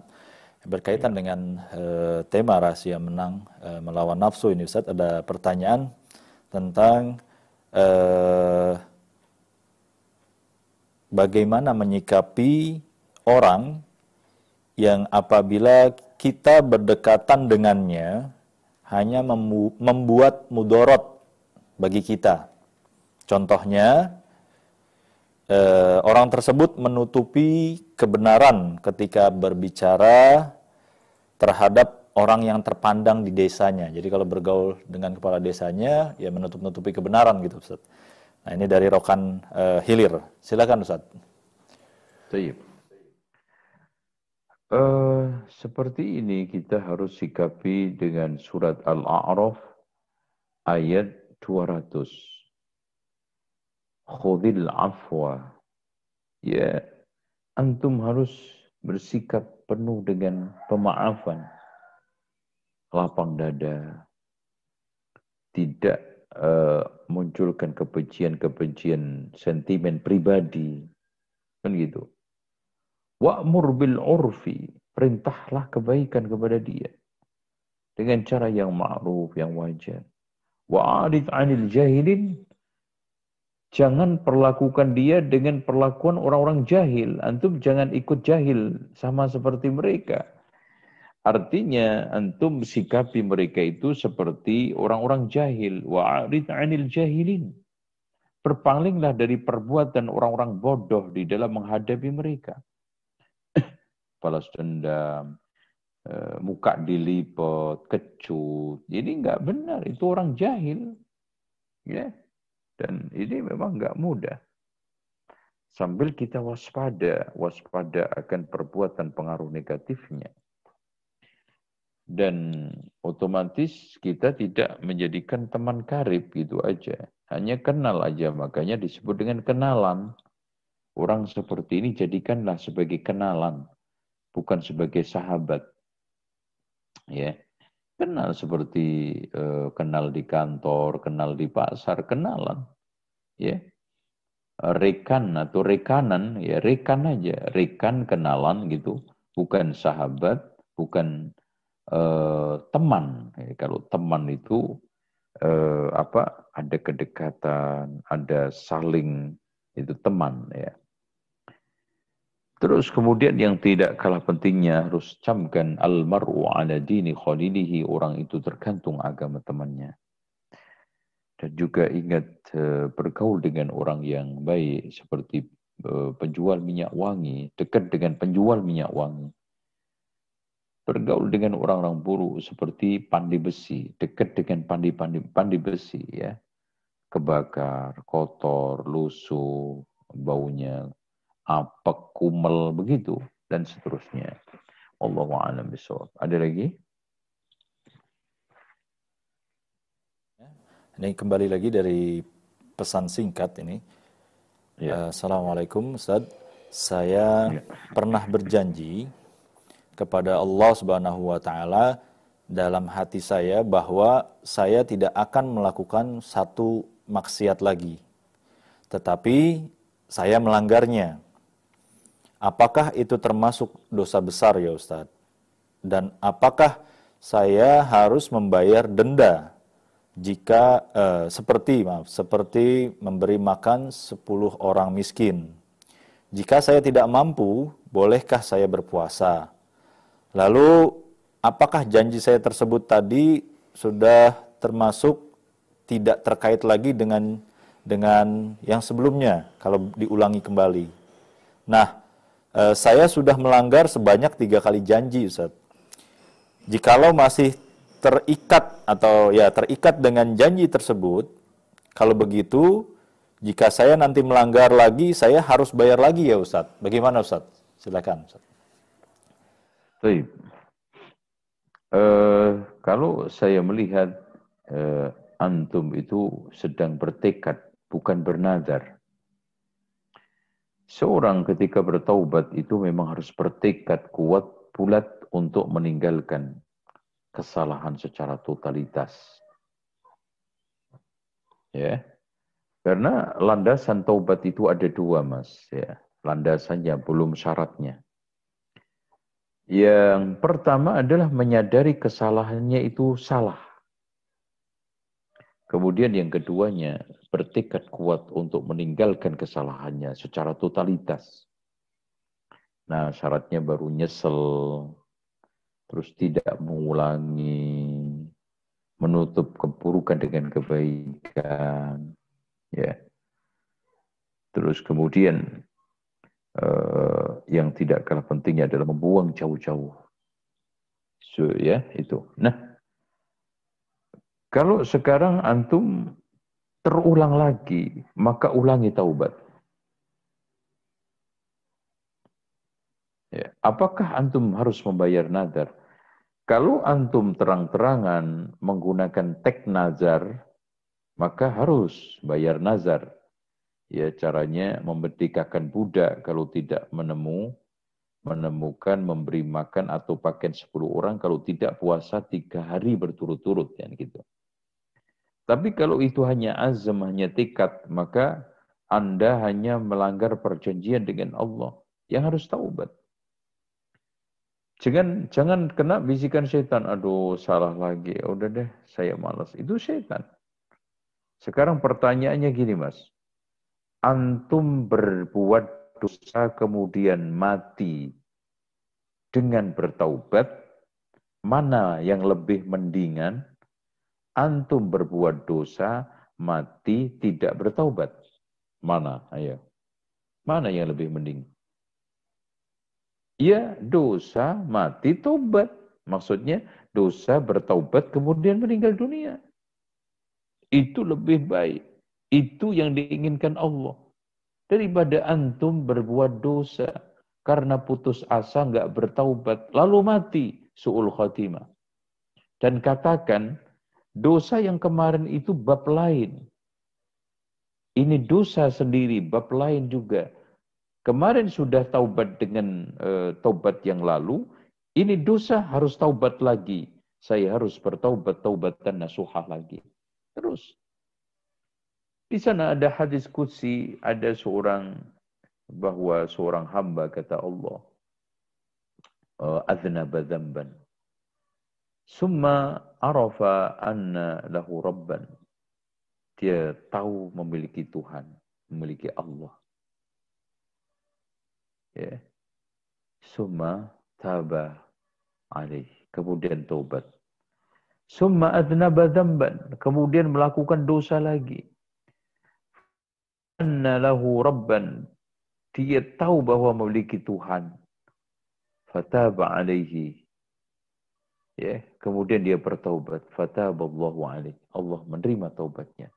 Summa adnaba dzamban. Sampai diulangi lagi Sampai akhirnya dikatakan oleh Allah, i'malu ma syi'tum. Lakukan, kalau kamu bertaubat, kamu akan ampuni. Intinya, katakan kepada jiwa antum, diri antum yang sedang putus asa melakukan pertaubatan. Bahwa kemarin itu dosa sendiri dan sudah saya lakukan taubat, ini dosa lagi, saya harus bertaubat karena mending saya itu berbuat dosa, taubat kemudian mati, daripada saya berbuat dosa, tidak taubat kemudian mati. Itu kuncinya. Dan Allah itu maha rahman, maha rahim. Qul ya ibadiyalladzina asrafu ala anfusihim la taqnatu min rahmatillah. Katakanlah wahai hambaku, janganlah mengotori diri kalian dengan per, eh, Janganlah kalian berputus asa dari rahmatku. Qul ya ibadiyalladzina asrafu ala anfusihim la taqnatu min rahmatillah. Allah katakan apa? Inna Allah yaghfiru dhunuba jami'a. Allah mengampuni semua dosa. Dosa apa pun termasuk syirik. Kalau kita bertaubat diampuni Allah. Kalau tidak, bagaimana sahabat-sahabat yang dulu itu syirik kepada Allah. Kemudian masuk Islam. Dikatakan Rasulullah apa? Al-Islamu yajubu maqabla.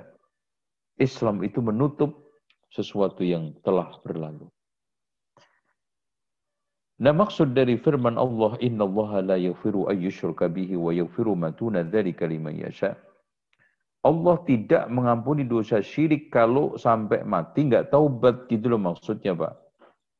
Tapi kalau sebelum mati bertaubat, Allah ampuni. Maksudnya, Allah tidak akan mengampuni dosa syirik kalau sampai mati dia itu tidak bertaubat. Itu maksudnya. Ya. Wallahu a'lam bishawab. Jazakallah khair, barakallahu fiik Ustaz atas jawaban yang sangat bermanfaat bagi pemirsa IHBS TV dan jemaah pada umumnya. Silahkan yang mau uh, berinteraksi langsung Silakan menghubungi nomor kami di 0811 8033 389 0811 8033 389. Halo, Assalamualaikum. Baik. Ya, Assalamualaikum. Halo. Halo. Ya, Pak. Ya, Pak. Silakan, Pak. Uh,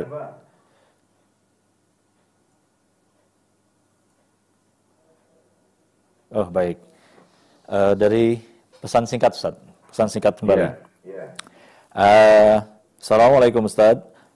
Yeah. Jika tidak bisa menahan hawa nafsu, apakah kita harus mematikan hawa nafsu tersebut?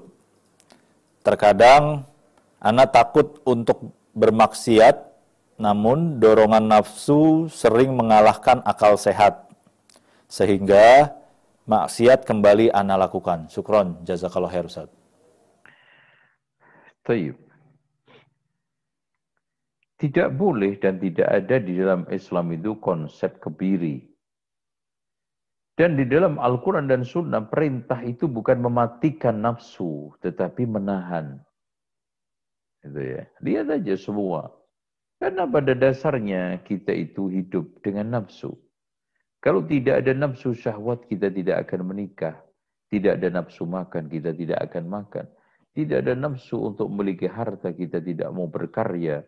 Bercocok tanam ke, ke sawah ladang. Berngais rezeki ke pasar. Kalau tidak ada nafsu kita untuk apa namanya uh, berkiprah mengajar, kita tidak akan bisa menjadi guru. Tapi nafsu itu dikendalikan gitu loh Pak. Karena pada dasarnya manusia itu diberikan oleh Allah nafsu. Tidak dengan malaikat. Oleh karena itu di sini cara mengendalikannya itu satu. Tinggalkan lingkungan antum yang berulang-ulang melakukan itu. Terus kemudian cari teman yang bisa mengarahkan, membimbing antum untuk supaya tidak maksiat. Kemudian yang ketiga yang tidak kalah pentingnya adalah antum harus bersimpuh di majlis ilmu. Karena ilmu itu yang bisa mencerahkan antum, melempengkan taubat antum, menguatkan hijrah antum. Karena banyak orang yang mengadu, meratap hijrah. Kenapa setelah hijrah begini-begini? Karena nggak ngaji. Karena tidak ditempa dengan ilmu yang bermanfaat yaitu ilmu yang bersumber dari Al-Quran dan Sunnah. Akhirnya hijrahnya ngambang. Yang membuat kita itu mantap itu ilmu, Pak. Bukan berbagai macam moto, bukan berbagai macam bisikan-bisikan halusinasi, kesemangatan belaka, tidak. Makanya perhatikan hadis Rasulullah. Inna likulli amalin syirratan wa likulli syirratin fatratan faman kanat fatratuhu ila sunnatin faqad ihtada faman kanat fatratuhu ila ghairi dhalika faqad halak Segala sesuatu itu amal ada masa semangatnya Dan setiap semangat ada masa kendornya. Siapa yang kendornya di atas sunnah, lihat ini, ilmu sunnah. Maka dia akan mendapatkan petunjuk. Tapi siapa yang masa kendornya tidak di atas sunnah, fakot halak, hancur. Ilmu yang bermanfaat. Ilmu tentang sunnah. Ilmu tentang hikmah. Yang tidak maksud hikmah adalah sunnah. Itu penting sekali. Al-ilmu ma qala Allah wa qala Rasul wa qala sahabah. Kata Ibnu Ibnu Qayyim. Yang dimaksudkan dengan ilmu adalah ilmu apa yang dikatakan oleh Allah. Ilmu adalah apa yang dikatakan oleh Rasulullah. Ilmu adalah apa yang dikatakan oleh sahabat. Itu di dalam nuniyahnya Ibnu Taimiyah. Wallahu a'lam bishawab. Jazakallah atas jawaban yang sangat bermanfaat luar biasa. Eh, baik pemirsa IHBS TV, bagi yang mau berinteraktif kami ulangi ke nomor 0811 8033 389 0811 8033 389 dan insya Allah sudah tertera di layar kaca Anda. Halo?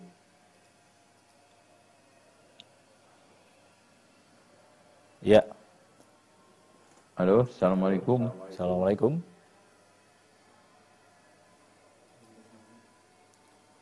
Ya, silakan Pak. Halo. Ya, baik. Kita kembali ke pesan singkat ini Ustadz. Masih terkaitan ya. dengan... Oh, baik. Halo, ini sudah menyambung ini. Tersambung. Halo, Assalamualaikum. Iya, silakan Bapak dari mana dan dengan Bapak siapa Pak?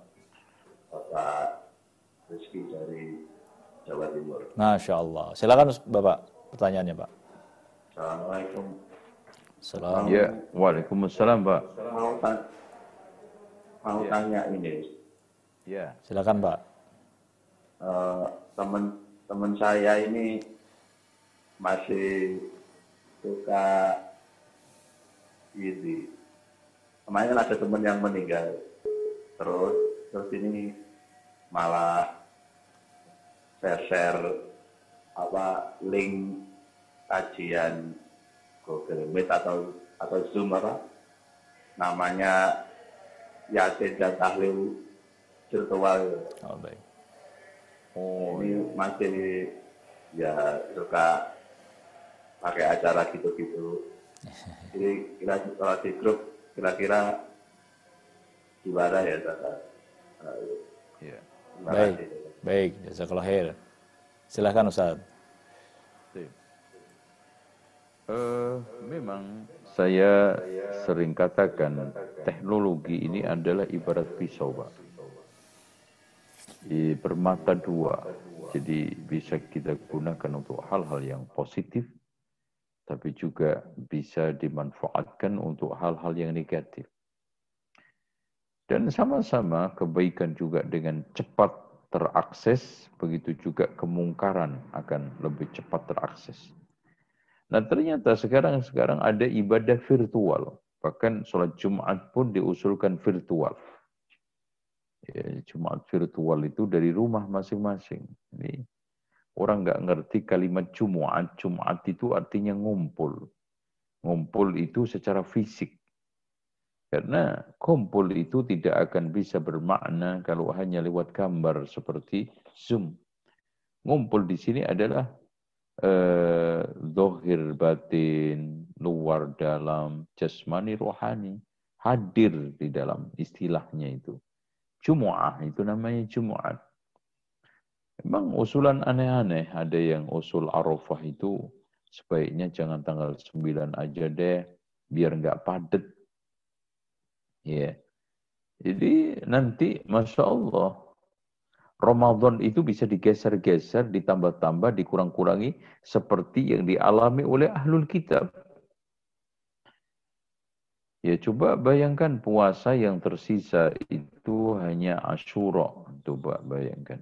Padahal ya ayyuhalladzina amanu kutiba alaikumus siyamu kama kutiba alal ladzina min qablikum la'allakum tattaqun itu secara umum semuanya itu diwajibkan puasa. Tapi kenyataan seperti itulah ya.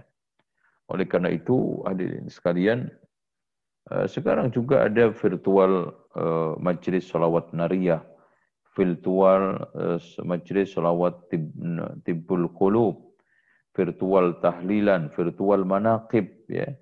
Dan subhanallah, ya. Nasallahu. Intinya itu adalah kemungkaran apa pun wasilahnya dan kita cukup man ra'a minkum mungkaron falyughayyir biyadihi. Kalau kita nggak bisa merubah fa bilisanihi dengan lisan kita wa biqalbihi mengingkari secara hati dan kita tidak usah ciut hati dengan berbagai macam ledakan kemungkaran karena itu ujian keistiqomahan kita. Yang penting kita ketemu Allah dalam keadaan muslimin pada tamutunna illa wa antum muslimun. Maksudnya Islam kafah, zahir dan batin. Di atas sunnah. Makanya Imam Ahmad ketika ditanya, ketika dibicarakan bukan ditanya, gimana orang yang mati di atas Islam dan sunnah nggak punya apa-apa. Kata beliau, huwa mata ala khairin kullihi. Dia mati di atas seluruh kebaikan. Nah, ini yang kita ingin uh, sampaikan kepada antum ya. Wallahu a'lam. Baik Ustaz, jazakallah khair Ustaz atas uh, pertanyaannya. Masih di layanan uh, telepon, silakan bagi penanya yang ingin bertanya di 0811 8033 389. Ya, Assalamualaikum. Halo, Assalamualaikum. Assalamualaikum. Ya, silakan Pak. Sudah masuk nih. Ya, Ibu. Oh ya. Ya, silakan Ibu. Dengan Ibu siapa? Dari mana Ibu? Ibu Wahimi dari Palembang. Baik, silakan Ibu ya. dengan pertanyaannya. Silakan. Itu mau tanya Ustaz. Ya. Anak saya kan sudah meninggal. Baik. Hmm. Tapi terakhirnya itu tidak sholat Jumat karena dia sudah sering masuk rumah sakit setahun selama empat kali atau lima kali. Oh baik. Jadi saya suruh istirahat dulu. Nah niatnya itu besok mau Jumatan tapi udah, udah sakit lagi. Baik. Karena Baik. sakitnya kan udah parah. Liver sama lambung gitu. Jadi Baik. kalau kumat itu muntah darah. Masya Allah. Masya Allah. Itu Masya Allah. Itu meninggalnya itu Kusnul Khotimah Kusnul Khotimah ya Ustaz. Baik, baik Ibu. Iya. Baik. Baik. Jazakallah khair Ibu atas pertanyaan Ibu. Waalaikumsalam warahmatullahi wabarakatuh. Silakan Ustaz. Taib, eh, perlu diketahui bahwa orang seperti ini, anak ibu ini adalah termasuk orang yang diuzur untuk tidak sholatul Jumu'ah dan jamaah. Dan akhirnya kewajibannya adalah sholat di rumah.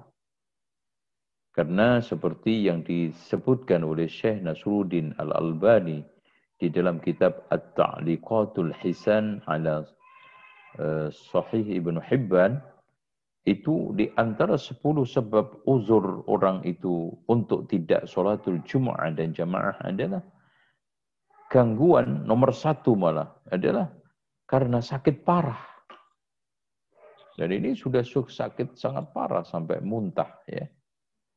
Subhanallah. Dan eh, ini dialami Rasulullah ketika itu tiga hari tidak datang. Pernah sekali bisa datang. Itu pun apa, sholat di sampingnya Abu Bakar. Tapi posisinya memposisikan diri menjadi imam. Meskipun yang memimpin adalah Abu Bakar radhiyallahu anhu. Gitu. Oleh karena itu, insya Allah penyakit yang diderita oleh anak ibu termasuk huma adalah syahid. Panas itu adalah syahid. Ya. Tapi syahidun fil akhirah insya Allah. Ya. Dan itu sebagai tanda husnul khatimah. Apalagi mati hari Jumat, apalagi keluar eh, keringat eh, dari keningnya. Karena kata Rasulullah SAW, mautul mu'min bi'arakil jabin matinya orang mukmin itu dengan eh, keringat bercucuran dari dahinya. Allahu Akbar. Itu mudah-mudahan ya. Eh, mudah-mudahan eh, putra atau ini anak ibu husnul khatimah dan juga diterima oleh Allah, diampuni dosanya, diberikan rahmatnya, dan juga diberikan ketabahan, keteguhan kepada yang ditinggalkannya. Ya, itu doa saya. Ya, wallahu a'lam bishawab. Atas jawabannya, kita kembali ke pesan singkat nih Ustadz. Uh, Bismillah. Yeah. Jika jika kita mudah terpancing emosi, apakah tanda kita banyak dosa. Padahal kita sudah memperbanyak bacaan Al-Quran dan istighfar. Mohon pencerahannya Ustaz Jazakallah khair. Tayyib, uh, emosi, marah, itu adalah difaktori oleh dua eksternal sama internal. Internal karena memang hidup penuh dengan tekanan dan juga di sana kebatinannya labil, dan banyak masalah-masalah yang dia hadapi. Ekstern uh, dan juga mungkin pengalaman hidup yang serba keras, tegang, ini juga menyebabkan orang itu emosional. Kemudian eksternal adalah lingkungan sekitar kita, ya tidak mendukung, ya kondisi mungkin anak, suami atau istri atau tetangga atau orang tua ini bisa memicunya. Makanya di samping kita riyadhah latihan terus dan insya Allah segala sesuatu itu akan bisa hilang karena latihan ya ikhwan. Ini diceritakan oleh Imam Ibnu Hazm. Dulu itu wataknya kayak apa beliau? Ya, emosi, pemarah, gampang, dendam dan yang lainnya. Setelah melakukan riyadhah latihan, maka akan akhirnya hilang. Seperti kondisi eh, suatu bapak lihat tanaman. Tanaman yang di depan rumah kita semrawut, ketika kita latih ya, kita eh, apa namanya eh, bengkokkan, kita bentuk pelan-pelan dengan berdasarkan latihan setiap hari maka akhirnya tanaman tersebut bisa berbentuk dengan bentuk yang indah. Bagaimana dengan watak kita? Jadi tanaman atau pohon yang kaku itu bisa dilunakkan, bisa dibentuk dengan bentuk yang sangat indah. Karena apa? Karena latihan. Itulah disebut dengan tarbiyah. Itulah yang disebut dengan tasfiyah.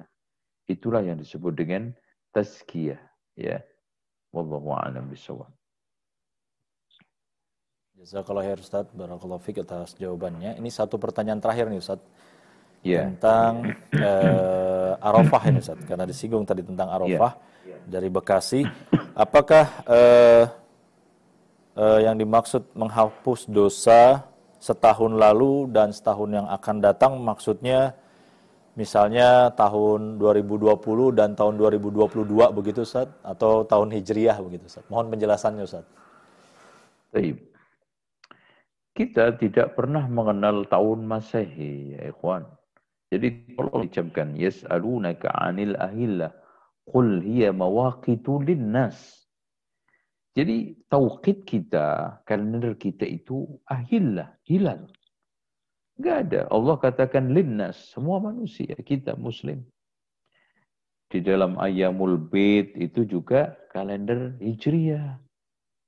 Termasuk juga menghitung iddah wanita, itu juga hijriyah iddah wafat, iddah cerai biasa, macam-macam. Termasuk juga apa namanya eh, eh, apa denda puasa dua bulan berturut-turut. Itu hijriyah. Ngeluarin zakat juga hijriyah. Haji juga hijriyah. Jadi semuanya itu hijriyah. Menghitung zakat itu hitung hijriyah. Itu ya. Jadi itu yang harus kita tegaskan kepada antum Ya.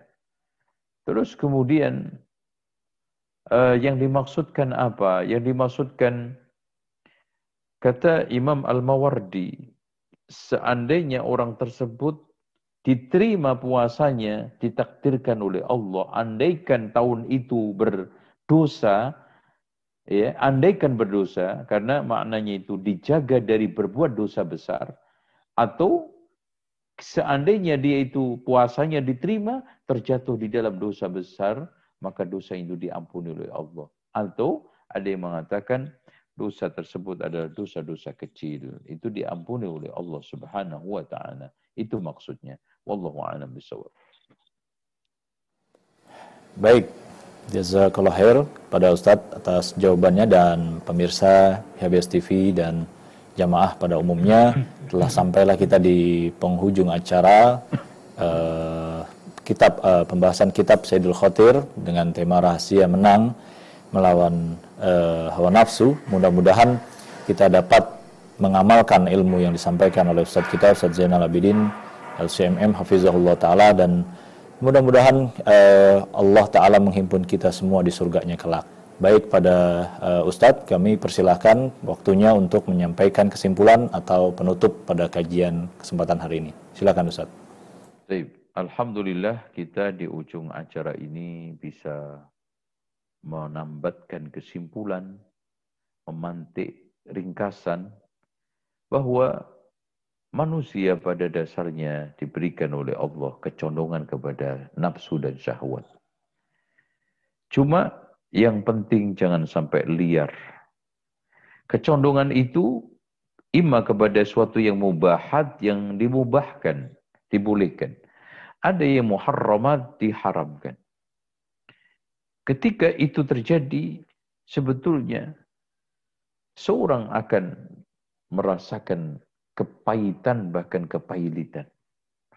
Oleh karena itu, kita harus fahami, kita harus gunakan akal sehat kita, kepekaan perasaan kita, hati nurani kita, bahwa mengalahkan nafsu itu lebih penting daripada dikalahkan hawa nafsu.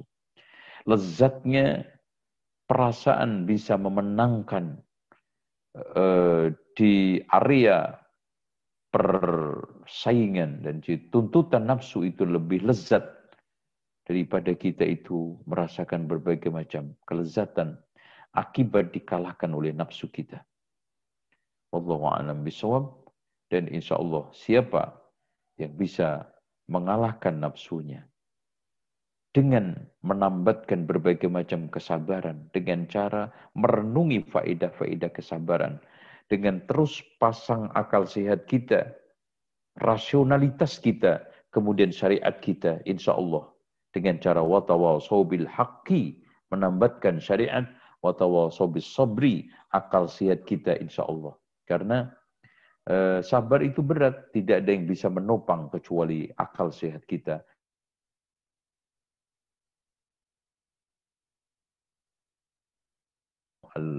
Ibnu Jauzi. Wallahu a'lam. Demikian subhanakallahumma wa bihamdika asyhadu an la ilaha illa anta astaghfiruka wa atubu ilaik. Wassalamualaikum warahmatullahi wabarakatuh.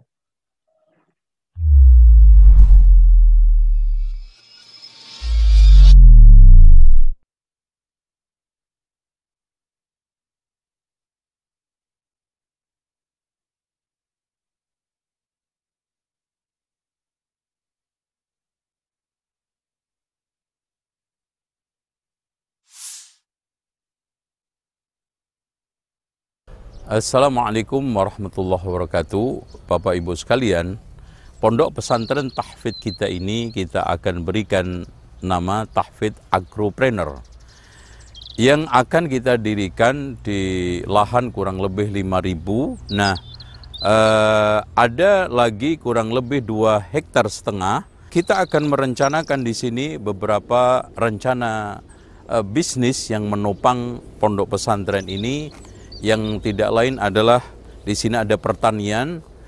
Kemudian di sini ada beberapa lahan e, peternakan ikan ya. Nanti kita akan buat untuk kegiatan mereka insya Allah.